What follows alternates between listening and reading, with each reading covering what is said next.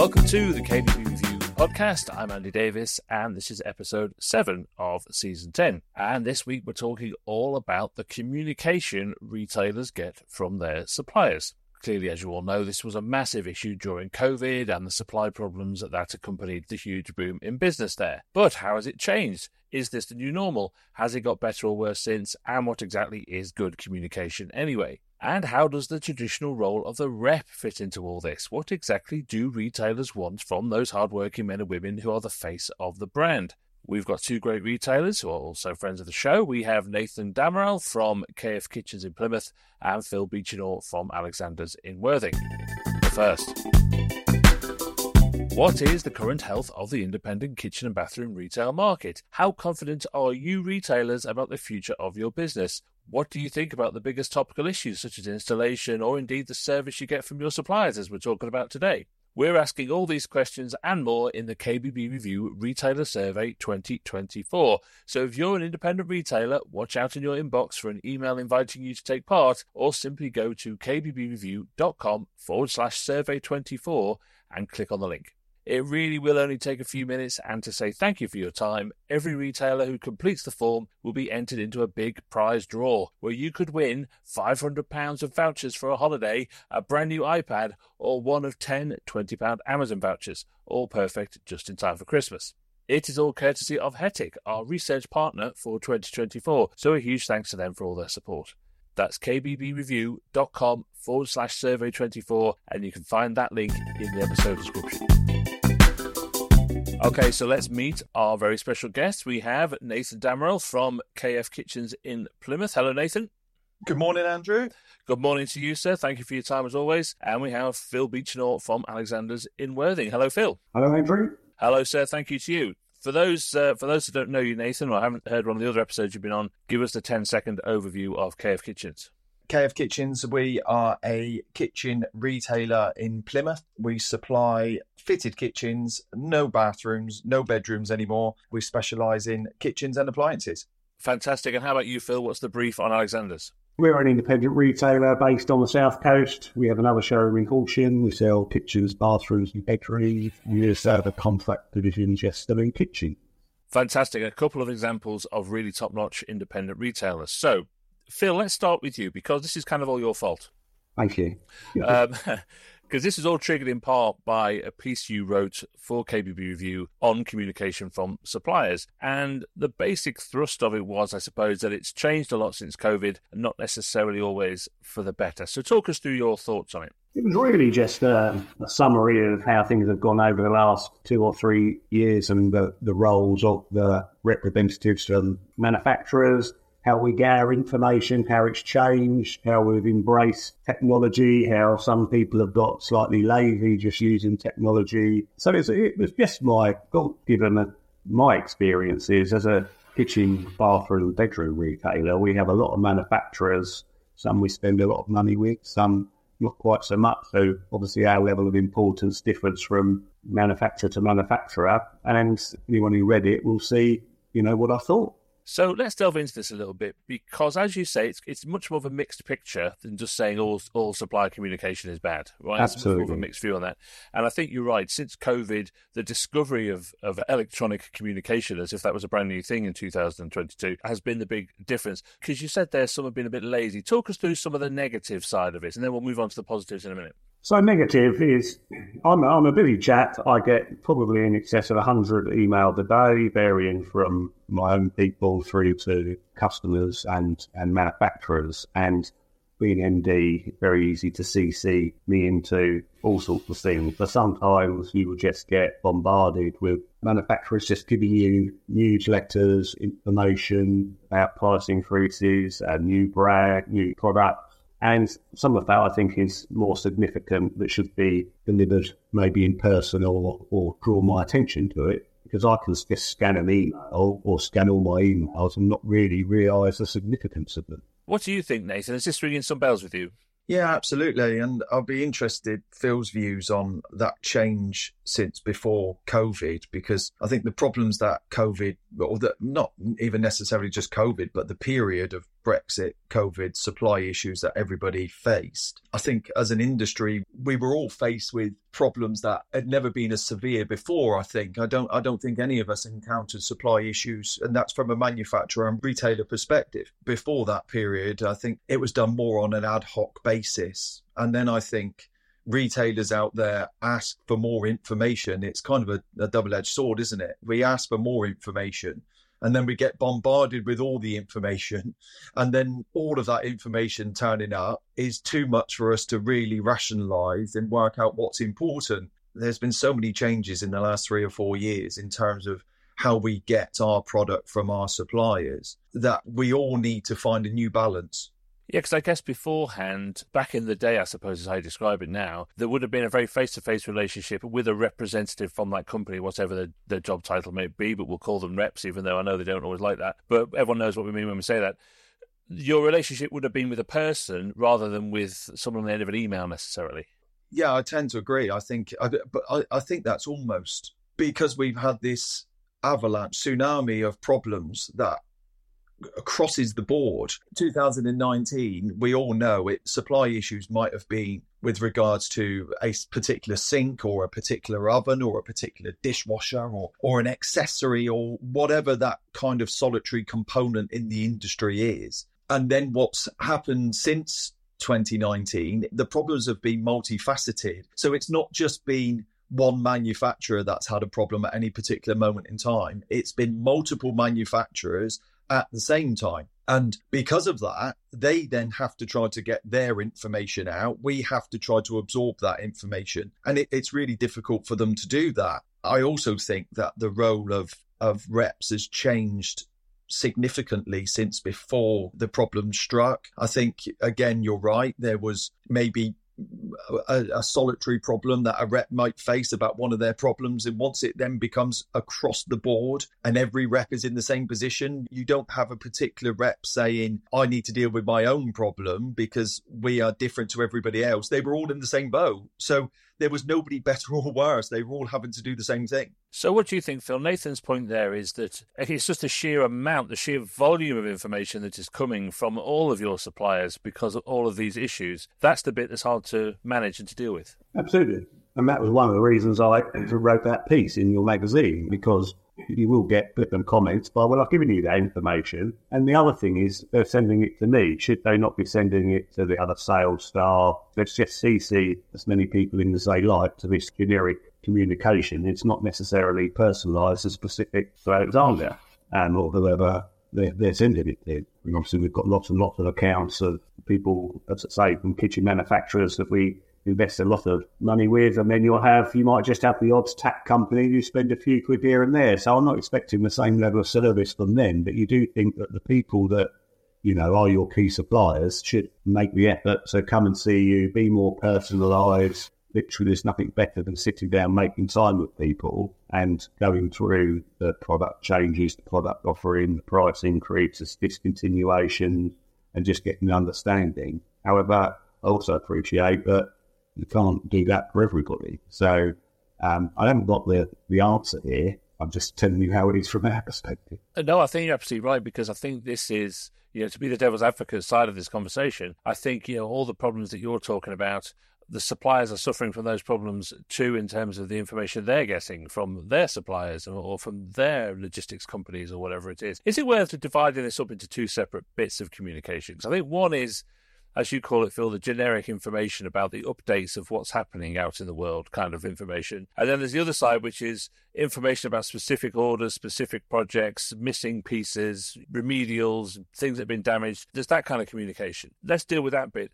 Do you feel that that side of things, just basic information on what's available in stock and when it's going to be delivered, is a big part of the problem? Phil? It's getting better. It has been. And to be fair to the manufacturers or the suppliers, they've had their own internal issues as well. So they, they perhaps didn't have the information. We are finding because things are getting better generally in the supply chain because lead times have, have got back to really normal.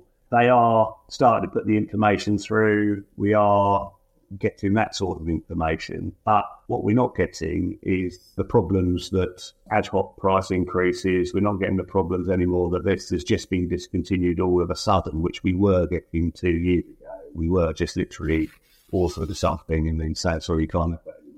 We bought it on an extended lead time, but we can't tell you what it is. And we just happen to uh, pass that information to our clients and they believe we were probably you know, incompetent because they think, how can you not know when your oven's not coming? But equally, it wasn't just our industry. I mean, you couldn't find out when a car was coming. There was all sorts of problems. So it wasn't necessarily directed at this industry. But I guess sometimes you want the communication that tells you they, they don't know what's going on rather than just having no communication at all. But I think they did to a point. And then, uh, you know, we, we know of, of electronics was probably one of the, the bigger problems. And I don't think they knew. And then when the Ukraine kicked off as well, and a lot of um, wiring and things came and chips problems, there was always a problem. And then I guess if you were a, an obliged rep, why would you want to go into a showroom knowing that all you were going to do was get aggravation? So I think they didn't know what to say.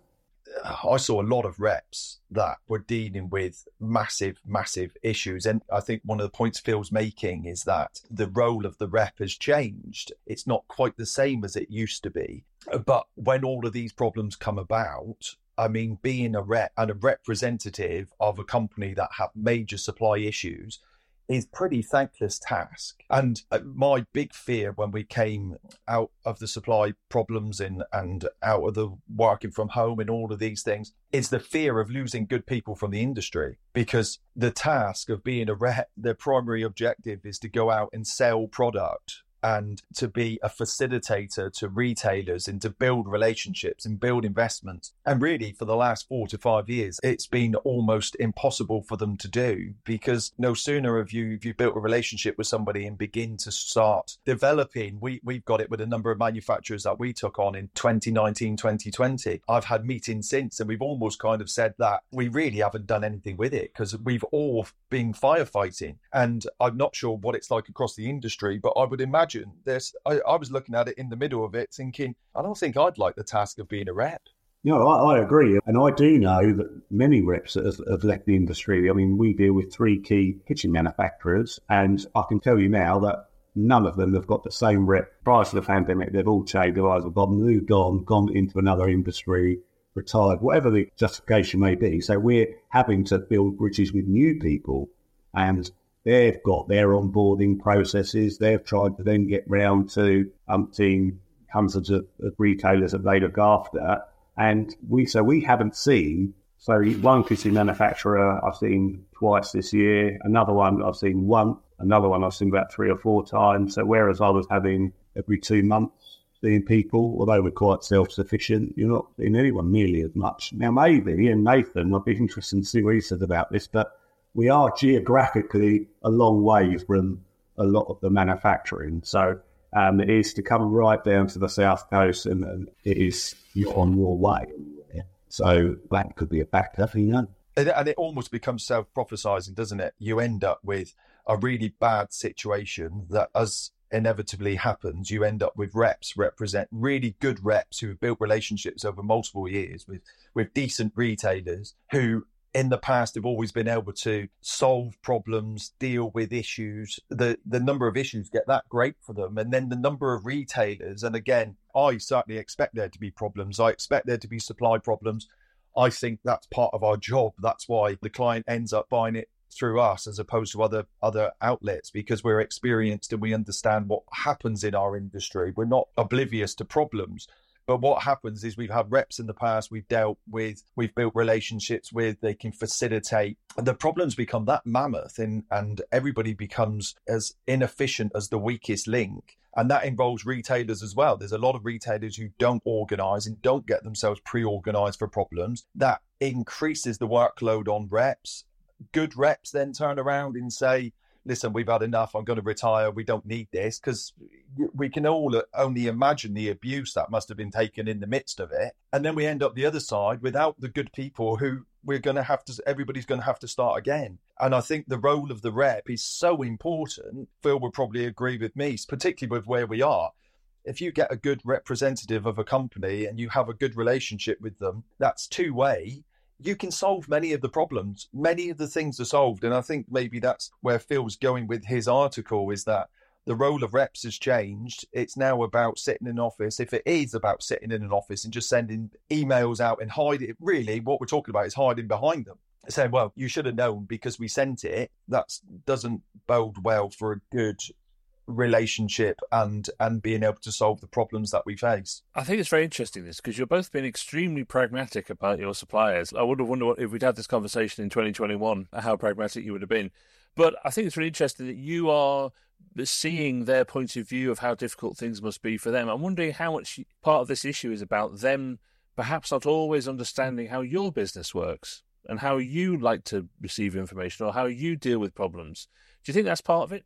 Possibly. Uh, the, the thing is, it's very difficult because with kitchens, bathrooms, bedrooms, there's a lot of suppliers and a lot of representation, and some are, so I've got reps that I've known for 20 odd years, they're still doing what they've been doing, and I would call them a friend. And then there's always almost a personal board. Right? Is there any traffic? If I want to ring them, I've got a problem, they give me an answer and they pick up the phone. But on the other hand, if you've got a product that you don't sell, a huge amount of, and you're just one of the many, and you find out that they've got 150 dealers and they're trying to balance the plates each day, that you're not going to get the level of service that to you, you it's a, it's a massive problem to you at that particular time, and you need an answer, and it's very difficult to get that answer. This isn't a conversation to generalise everybody, because there is some very good communication that goes on. I think some people have just got a little bit lazy. I mean, I'm sitting in my front room talking to you now. I would never have sat in my front room on a Monday morning. I had a meeting first thing and I thought I need a bit of quiet space. I'll just go home. Everyone's out. So I come here.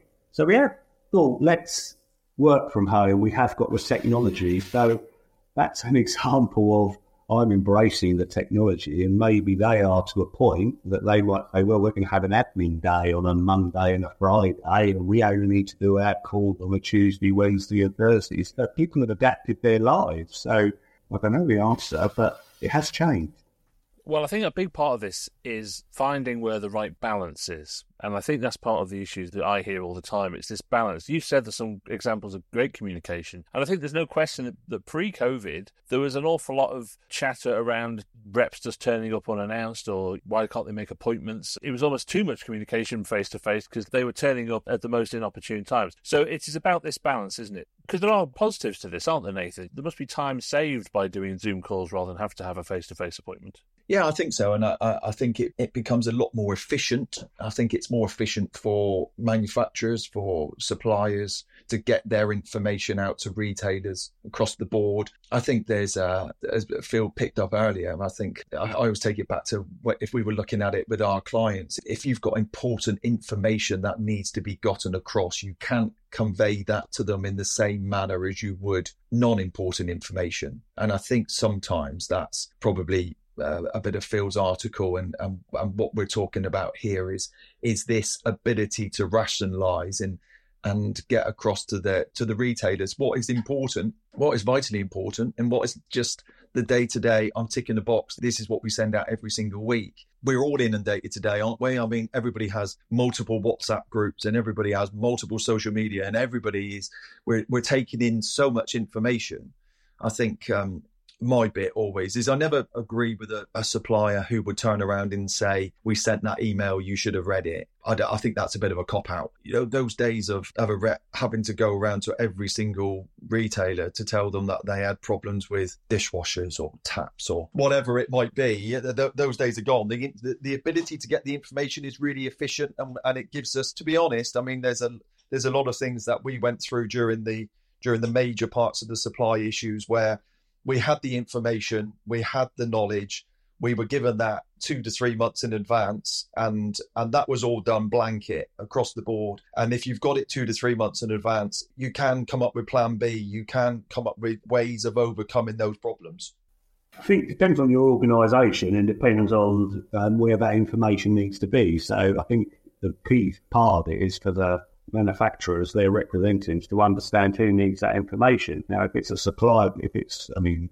we've got an installation company, we've got uh, a warehouse facilities, we've got obviously the um, sales representatives that do need that information. So send any sales information to the sales, you know, the designers, send anything to do with logistics to the warehouse, uh, anything to do with the accounts. To be fair, accounts isn't too bad. They tend to send accounts accounts, but I tend to be CC'd into all of it. I don't need to know when a bit of glimpse coming in. That's someone else's job to find out. So there's certain information I get, it's just unnecessary. That they think, oh, Phil might want to know that. So we just tell Phil, Phil doesn't want to know that. I, I people to worry about that. Understand the company that you're dealing with and, and the size and I mean, they're all different. There might be a one man band. Yeah, send in everything. That's fine. You need to know. You know, we've got contracts, we've got bathrooms, we've got order processes, we've got all sorts of things. So just send the right information to the right person.